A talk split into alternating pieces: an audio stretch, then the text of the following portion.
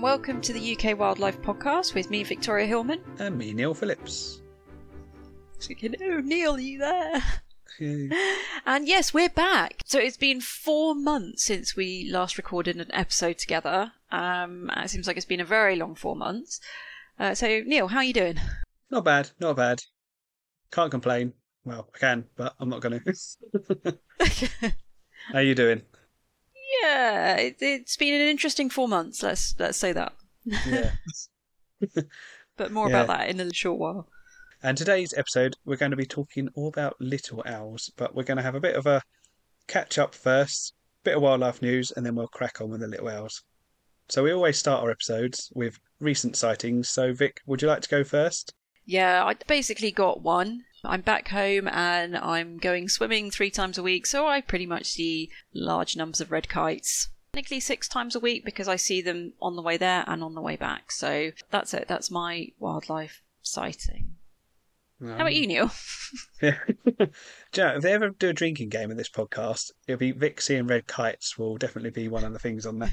But yes, my recent sightings, I've not been out for a couple of weeks, so I've not seen any of those wonderful short-eared owls everyone keeps photographing and the waxwings that just started turning up. As I can't drive at the moment, as some of you are aware.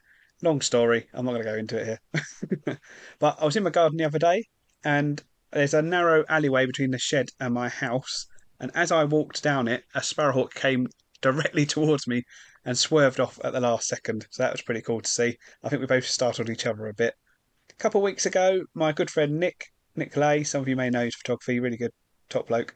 He took me to see the bitterns up at Lee Valley, which is in North London, Essex, sort of that sort of weird boundary area around the M25 and we had some brilliant views. I got some great footage, some good photos. Go check out my YouTube channel, and you can see those. And back in September, a bit, a few weeks before that, another good friend of mine, Emma, drove me all the way to Thursley Common to go and look for some raft spiders. And we saw loads of stuff there. We saw common lizards, black darters, hornet robber flies. If you go watch my YouTube video, you can uh, find out what happened. Did we see the raft spiders? Something rather amusing and embarrassing happened around that but you have to go watch it to find out what it is. Or just ask me. But I think the highlight of the last few months was not far from my house. In fact, in walking distance of my house, I found hornet robber flies, which are just, well, if you've listened to the episode with Erica in, you'll understand why that was so good. But they're just amazing insects. And it wasn't just one, by the way, it was loads of them, mating pairs and everything. I've never seen so many, which is quite amusing when you think how many miles I've walked around Thursley Common and driven to other sites in the country to just to see these flies, and they're all along. They were ten minutes from my house, so yeah, also a bit embarrassing. I had looked there before, to be fair, but they'd not been there. But yeah, they seem to have a good year this year. I think Vic, you've got some podcaster news, haven't you? I have, um, and I'm going to try and cut a long story short here.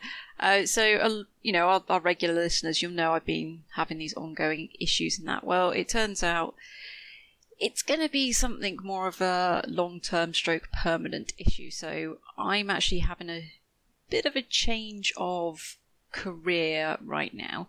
Don't worry, I am not giving up photography. Uh, there's just a bit of a change in that I'm not going to be doing it as a full time professional photographer anymore. I'm actually slowly transitioning over to a full time wildlife artist.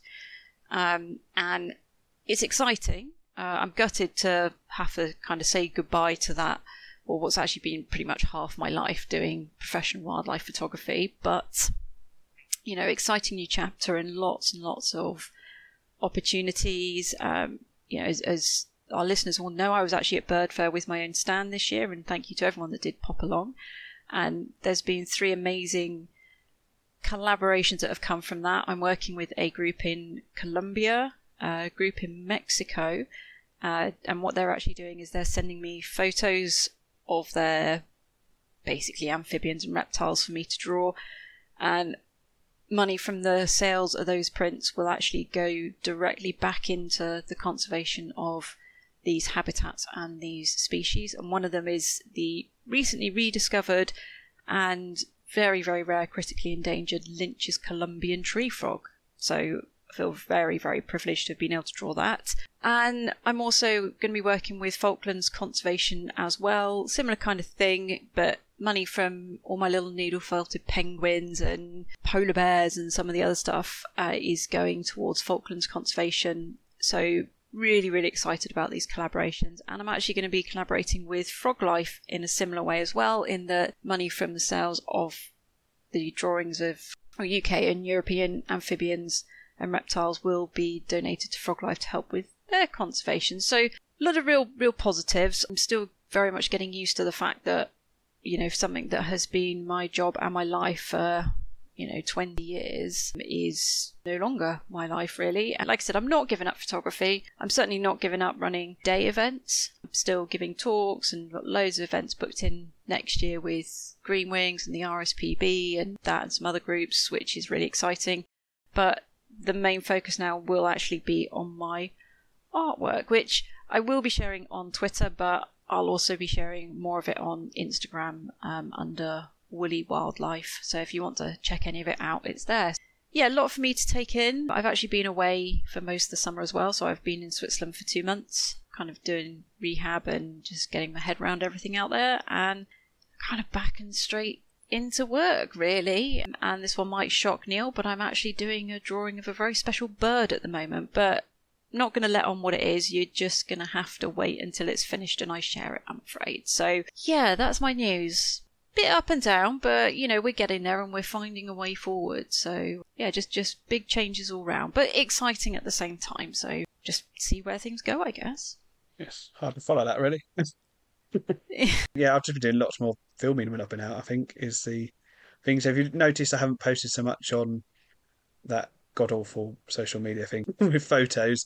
Uh, I've just mostly been sharing videos. I've been working on my video editing and my filming technique and stuff like that. So yeah, but yeah, nothing as earth shattering as a announcement there. Yeah, I think I think like one of the biggest changes for me is that it's before I would just, you know, I could get up in the morning and just pack my bag and go, but now I can't, and everything has to be planned. So if I want a day out, I need to plan it, and then I need to make sure I have days off either side of it to recover. So yeah, it, it's I think it's the planning side of things more than anything, and not having that choice to just pick and go. Um, and if it's a if it's something further away, I can't drive and do the photography and then drive back. It's it's basically one or the other. So photography kind of loses out a little bit, unfortunately. And for those that haven't seen Vic's art, don't worry, she's annoyingly good at that as well. So uh, yes. I can't remember what I was going to say now. I was going to say something very amusing. I'm sure it was. Now we move on to the. Oh, actually, I will do the. Should we do shout outs now or news now? Uh, do the shout out now. Yeah. And we also have a shout out to Maya Bambrick. Some of you may remember Maya from episode 61 when we interviewed her and Ben Rumsby. Now, I'm sure many of you have probably seen it on social media because you should be following her anyway. If you're not, if you're not, go follow Maya. She celebrated turning to the grand old age of 21. God, that makes you feel old. Oh wow! she celebrated by visiting 21 nature reserves like Walthamstow Wetlands, Allerdale, and RSPB and she made some site reports and mini documentaries, whatever you want to call them. The aim was to raise 2100 or 2100 pounds for the BTO, and she smashed that target, raising 2,785 pounds. So well done, Maya. And she was also awarded the BTO Young Ornithologist of the Year. So well done, Maya. Congratulations, yeah. and yeah, good work. Shall we move on to the wildlife news? Yeah, I think we've got quite a bit to get through, but some of it short and some of it not so short. And I believe, Neil, mm. we're bringing back the good old Neil's rants. Well, it's hard not to run on this one uh, after what. Well, let's start and you'll see why. In the last episode, we mentioned the government's plans to scrap nutrient neutrality rules, which force council planners to consider if a development will pollute nearby rivers with phosphates and other nutrients. Now, the plans were thankfully stopped by the House of Lords after they did pass through the House of Commons, but the government have vowed to try again. Now, following on from that, the State of Nature report of 2023 was released, but it went largely unnoticed in the news because it was the same day that a certain tree was chopped down on Hadrian's Wall, so all the nature news was dominated by that.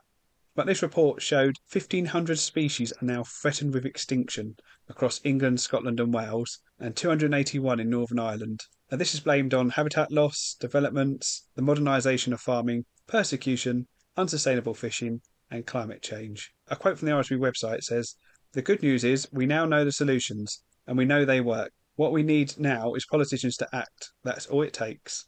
They have it within their power to help us breathe clean air, drink clean water, swim in clean rivers, and hear the sound of birdsong in the morning. They can choose a healthy natural environment, which in turn means healthy people, a healthy economy, and healthy everything. Now, not too long after that, Theresa Coffey, the Environment Secretary, came under fire for saying the reintroduction of species is not a priority. This was after a DEFRA committee said a plan was needed for the reintroduction of native species like the European beaver. She responded to that, I have to choose to prioritise, and I can assure you, species reintroduction ain't one of my top priorities, and therefore we've stepped back away from that. The government claimed instead to be focusing on increasing biodiversity through habitat restoration and reducing pressures from pollution. Well, given the state of nature report I just mentioned's findings, with all that declining biodiversity, and the fact our rivers are full of sewage, I can't say that's going very well. Now, all of this news with some other stories that I just haven't got time to cover. Perhaps unsurprisingly, after all that news, the Wildlife Trust have published a list of 10 broken promises by the government on the environment. Number one was agriculture, environment, land management schemes, ELMS, and farm regulation, which was to replace all the EU schemes that paid farmers to look after wildlife, has not been implemented. They haven't banned the use of horticultural peat, so peat bogs are still being destroyed. They suspect the government is failing to comply with environmental law over sewage discharges. On the 30 by 30 target, which is a global target to protect 30% of the planet for nature by 2030, we're not on course and we're miles from hitting that target in the UK the land use framework, which is a food strategy to ensure we meet our net zero and biodiversity targets, has not been published. Beaver reintroductions, we've made no progress, and of course, they've stated is not a priority. Nature Recovery Green Paper, which was a consultation on restoring nature and to halt the decline in species abundance by 2030, they've not published a response to. They haven't scaled up green social prescribing, which is using nature to help mental and physical health the Natural History GCSE, which was meant to start in September of 2025, but they haven't consulted anyone or done anything with the exam boards to progress on it, so it won't be available by then. And of course, the Badger Cull, which they said would end in 2025. They've not only announced it's going to carry on, they're possibly going to expand it. And Vic, how many of those things do you think were addressed by the Prime Minister in his King's speech, which is the policies they plan to carry out in the next year? I'm going to guess not very many. Uh, I haven't seen the King's speech. Yep, fair enough. Well, the answer is zero. And of course, some of you might have seen, you won't have seen this probably, Vic. Theresa Coffey has been nudged out the door and sacked. So she's been described as the worst Environment Secretary, which is quite a title when you consider her predecessors include the worst Prime Minister and a man that was thrown out for corruptions. Yeah, well done, Theresa Coffey, for that title. She's been replaced by a man whose wife is a senior member of Anglian Water, I believe it is. So we can't really expect too much from him either, on especially on water sewage. But let's stop the bad news there, because Vic, you have some great bird breeding news, don't you? I do. Give me all the bird news, which is yeah. quite funny, really. But I guess it's that time of year, isn't it, that we're, we're starting to get the reports in from mm how birds have done this year. So let's get going. So we've got 23 Merlin chicks have fledged at Ray Wind Farm in Northumberland since it started operating in 2017 says the Northumbria Ringing Group, with five fledging in 2023. It's been a record year for breeding spoonbills at Holkham in Norfolk, with 46 nests resulting in 90 young fledging, beating last year's record of 77 young. Hoopoe have bred in Leicester with two juveniles seen being fed by their parents in July. First confirmed breeding record of Hoopoe in Britain since 1996, which was a pair that bred in Montgomery in Wales. Ospreys have bred in Ireland for the first time in more than 200 years. Bitterns have bred at Slimbridge for the first time. That quite surprises me. I don't know why. Maybe because I live close to Somerset Levels and they've been doing really well down there doesn't seem yeah. that far away. I think it was because they've they've not had extensive enough reed beds until recent years, and uh, okay, so it's all to do with that, I think. Lastly, we've got forty little terns have fledged at Horsey Island in Essex, the most in 17 years after they created new island habitats for them to nest on. So, you know, in amongst all the bad news, there is some good news there as well, and it shows that putting the effort in, it, it does definitely pay off, doesn't it? One last bit of news Freshwater Habitats Trust who are an awesome charity, go check them out if you haven't, have started sampling ponds in the New Forest to see if they have been contaminated by pesticides from flea treatment which contain highly toxic neonicotinoid insecticides. So, recent studies have shown these chemicals turning up in a lot of our rivers and sometimes at really quite toxic levels because these are very toxic chemicals. They need a very small amount and that's how they work as a flea treatment to cause problems for invertebrates. In fact, we're not 100% sure what the effect is on a lot of them. These are the same sort of pesticides that have been blamed for killing bees in recent years. So, in a recent study, these chemicals were found in many of the UK's rivers, and are now banned from being used for anything but flea treatments for dogs and cats. So, with the amount of rare freshwater species that are found in ponds in the New Forest, it's important to see if this is a real threat to them and are they actually being contaminated? Because obviously, people let their dogs go swimming in the ponds. It could be washing off if they've just had a recent flea treatment. That's enough news. I think we've got loads of news stories we can cover, but we'll cover them in later episodes. So, let's get on to the topic of the episode, which is little owls.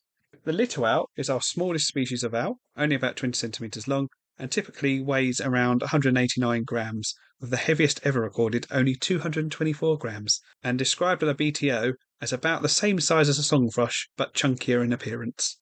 They are grey brown in colour, with small white patches or spots on them, and the underside is paler, with white and darker spots.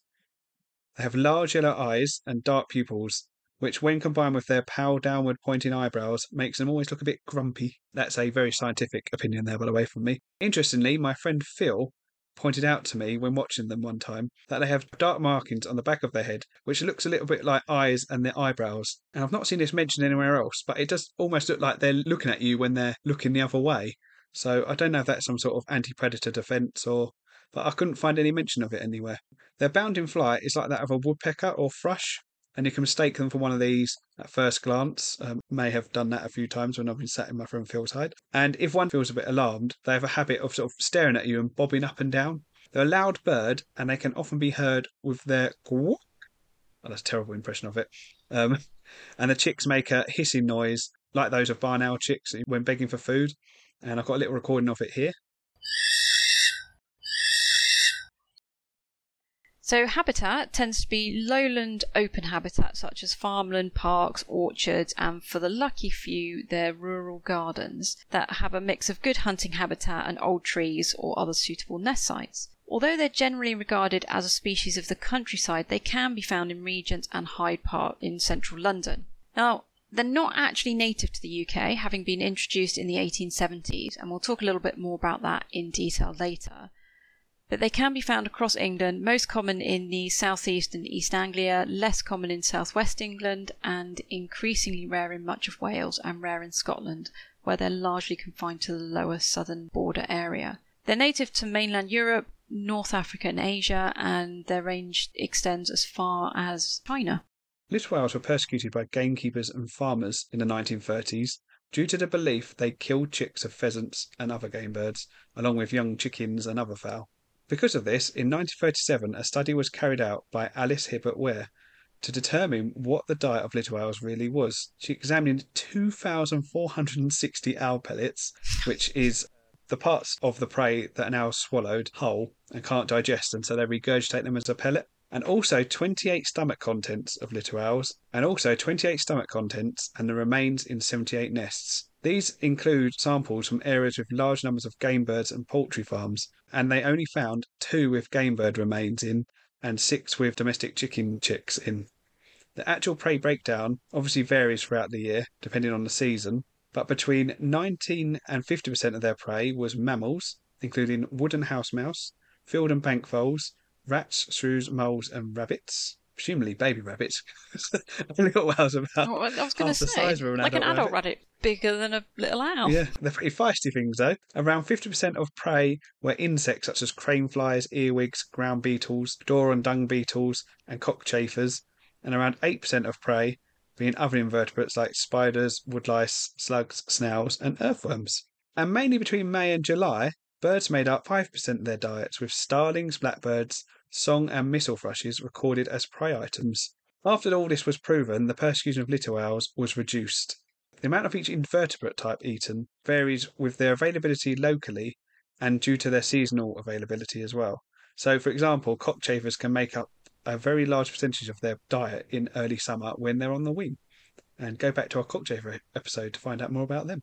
There's also records of little owls eating storm petrels on Skomer, and they sometimes feed on bats as well. And I actually watched one sitting up on a perch and take and kill a chaffinch that was feeding on the ground. So that was pretty cool to see. So while they hunt in a typical owl fashion of sitting on a branch and then swooping down to catch the prey, just as I saw of that chaffinch, but they'll also land on the ground and pursue prey across it, which is much more common behaviour in their relative in America, the burrowing owl, which you might have seen. Now they are most active at dawn and dusk, and while they mostly hunt at night, they are more active in daytime than most other UK owl species, and they can often be seen out sunbathing on warm days as well as hunting, especially when they have chicks to feed in early summer. And unusually for owls, they like the rain. So they can be seen coming out to hunt species like earthworms that the rain brings out, and you can actually see them running across the ground trying to find them. But another interesting thing they do is in a good rainstorm, they'll come out right into the open, stick their wings open, and seem to be enjoying the shower. And they have excellent hearing to help with hunting and can locate prey by sound with 99% accuracy. So they're pretty cool little predators. I mean, they are pretty feisty as well, aren't they? We said, and oh, they they've got attitude. Oh, they? definitely, definitely. Of course, little owls themselves can fall victim to predation. Their predators include rats, foxes, squirrels, and of course sparrowhawks. And sadly, also unnatural predation in the form of cats, which sadly my friend Phil, who has little owls in his garden, lucky devil, he actually saw one of his fledglings get eaten by a cat, which is a bit sad. But what about their breeding? So males will start calling and become more territorial in the winter and early spring. New pairs form in January, and the male courts the female by calling and bringing her food, which has the added benefit of helping her to get into good breeding condition. They are usually monogamous and will stay together and defend a territory all year round and will reuse the same nest site as long as the pair survive. Now, the nest sites themselves are small cavities in places like large trees in hedgerows, walls of old buildings, and of course, purpose made nest boxes. They've also been recorded nesting in haystacks, cliff faces, and even a rabbit burrow. In these cavities, they don't build a nest but lay their eggs in a scrape. They have one brood a year with three to four eggs laid in April or May. The eggs are incubated after the second egg is laid for around 27 to 29 days until the chicks hatch, at which point they weigh only 10 grams. Their eyes are closed and are covered in white downy feathers. The female will brood them for 14 days after this, and they take a total of 30 to 35 days to fledge. Parents will sit outside the nest calling to the chicks to encourage them to leave the nest. Once they fledge, they hang around the nest site and the parents continue to care for them as they learn to hunt. They can hang around the parent territory until September before they disperse, and you can often hear them calling at this time of year as the juveniles try to find their own territories, which are usually within about two kilometres of where they were hatched. About a third of chicks survive to breed the next year, and the average lifespan is around three years, with the oldest ever recorded living 13 years, 10 months, and 3 days, set in 2016. We mentioned earlier that they're not native, so I'm just going to run through a very quick version of the story of their introduction.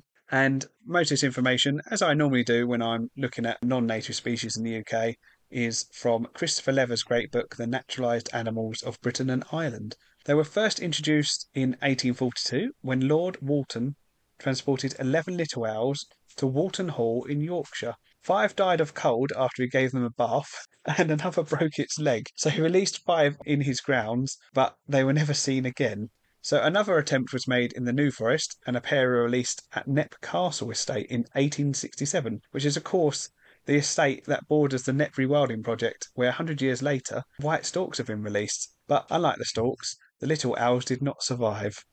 There were 20 more records of little owls in the UK. Most of these were likely vagrants from mainland Europe, before Lieutenant Colonel E. G. B. Meade Waldo started releasing some into Stonewall Park to control sparrows, bats, and mice in 1874, releasing a total of 40 birds by 1880. They started nesting in 1879 and spread across much of Kent and into Surrey and Sussex by the first decade of the 20th century.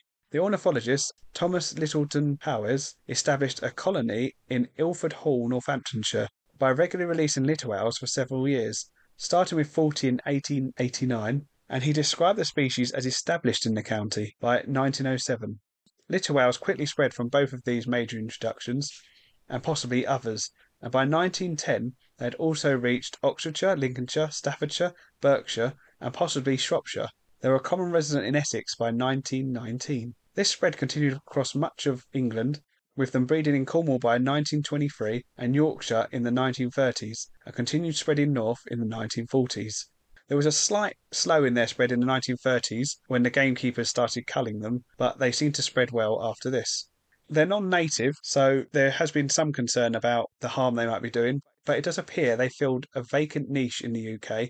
So they've not had a negative effect on any native or farm species, and in fact, there might be a benefit in some places by controlling rodents and insects on farms and shoots that might consider them pests. So, what about their current population? There are currently around 3,600 pairs of little owls in the UK, and they have been in decline in recent decades with a 78% reduction between 1967 and 2020, and they are now less widespread than they once were, with their range contracting by 11% in this time. Causes of decline are not known for sure in the UK, but on mainland Europe there is evidence the usual suspects of habitat destruction and farming intensification are to blame. Now, the little owl's scientific name is Athene noctua. Noctua perhaps unsurprisingly means nocturnal, but the Athene genus takes its name from the Greek goddess Athena, who is goddess of wisdom among other things, and the little owl sat on her shoulder acting as her messenger and bringer of wisdom. Some have theories that this is the origin of the wise old owl.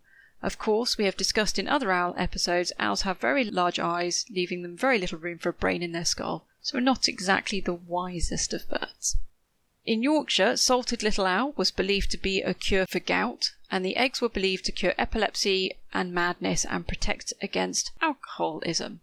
Now, obviously, please don't go and start cooking little owls and eating their eggs. Um, We do not endorse any health, and we will not you responsible for any health issues No. result from listening to this podcast.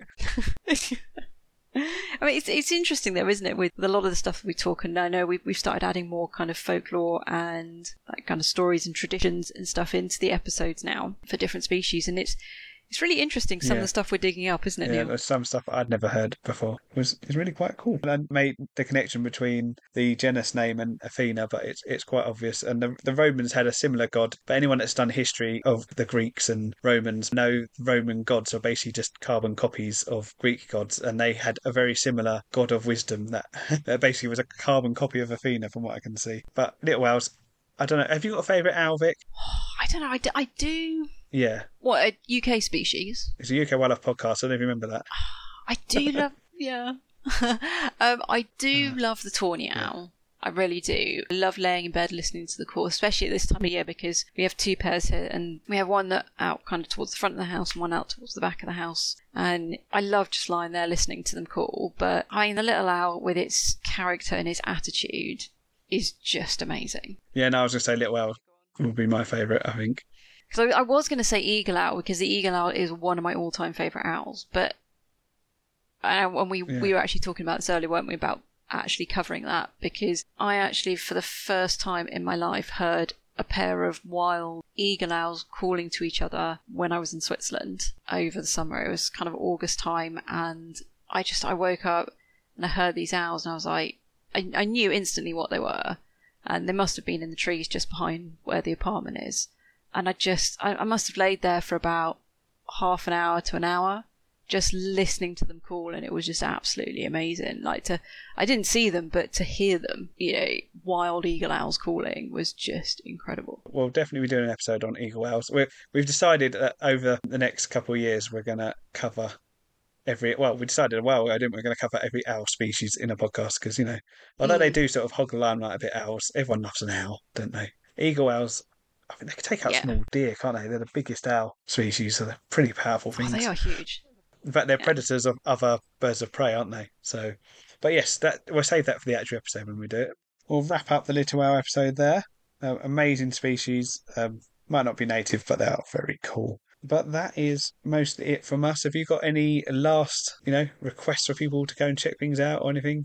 If anyone's interested in seeing kind of artwork and stuff I mean Twitter is my normal one. I've actually changed it now. It's Nature Art Vic. Same page everything. I've just changed the name on it. But if you want to check out any of the artwork if you go to Woolly Wildlife either on Facebook or Instagram um, you do need to spell it correctly though which is W O O L L EY wildlife. You can see some of the drawings in that that I've been doing, and eventually I'll be sorting out some of the stories in that and collaborations, actually getting kind of all those posts sorted as well. But other than that, no, I mean, you know, we we've been chatting about what's coming up, haven't we, on on Mm. episodes, and you know, now we're kind of back into it. We've got some interesting ones on seals, hares, ash trees, another non-native occasional visitor of bird of prey. The now infamous dog episode.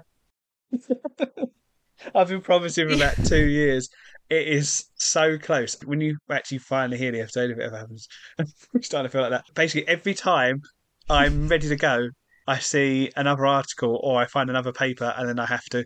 So I was ready to go a couple of months ago, and then a British Wildlife, which is a brilliant magazine you should get, by the way, came out, and there was a whole article on dogs and wildlife, which is exactly the topic of that episode. And I'm pleased to say I had actually covered almost everything that was in it that I wanted to cover. Um, but there's a couple other references I could put in there, and I've actually covered a couple of bits they didn't mention. So um, I'm quite pleased with that. But I've actually emailed someone who's done some research on something that's relevant to the episode, and it will come obvious when I actually finally put it out there. But other than that, and let me just say now, if you're listening and we've agreed to have you on as guest and we haven't yet, I can only apologise. Lots of things have been happening, but we will be in touch soon. We're gonna we've got some great guests lined up, and then things happened. Yeah, I ran away to Switzerland for two months, which I think didn't help. I was going to do some on my own, and I couldn't. Oh, anyway, I don't want to bore everyone with all the boring, boring Neil life. So, other than to say, please, please, please go. If you are a YouTube watcher, even if you're not, go and check out YouTube forward slash UK Wildlife. Please subscribe. Go watch some of my videos. I'm getting pretty close to being monetized on there now. So if you can help me out there, that'd be great. And share the videos if you like them. There's wildlife videos. There's, you know, trips out, like I said, looking for the raft spider, but there's also photography and there's a load of filmmaking videos coming as well. So any of that sounds interesting to you, please do go check them out. But I think that's it from us. I think maybe we need to maybe Yeah. share some of these links and I'll that show you some links as well. there. So yeah.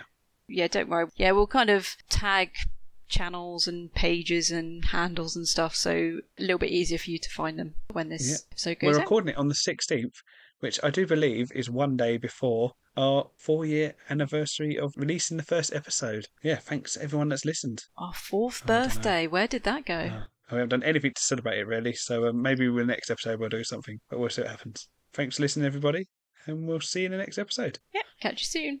Bye. Bye. Thank you for listening to the UK Wildlife Podcast. If you enjoyed this episode, then please do subscribe and leave a review for us on Apple Podcast or whichever podcast service you use. You can follow us on Twitter at UK Wildlife Pod, or one word, Or on Instagram at UK Wildlife Podcast.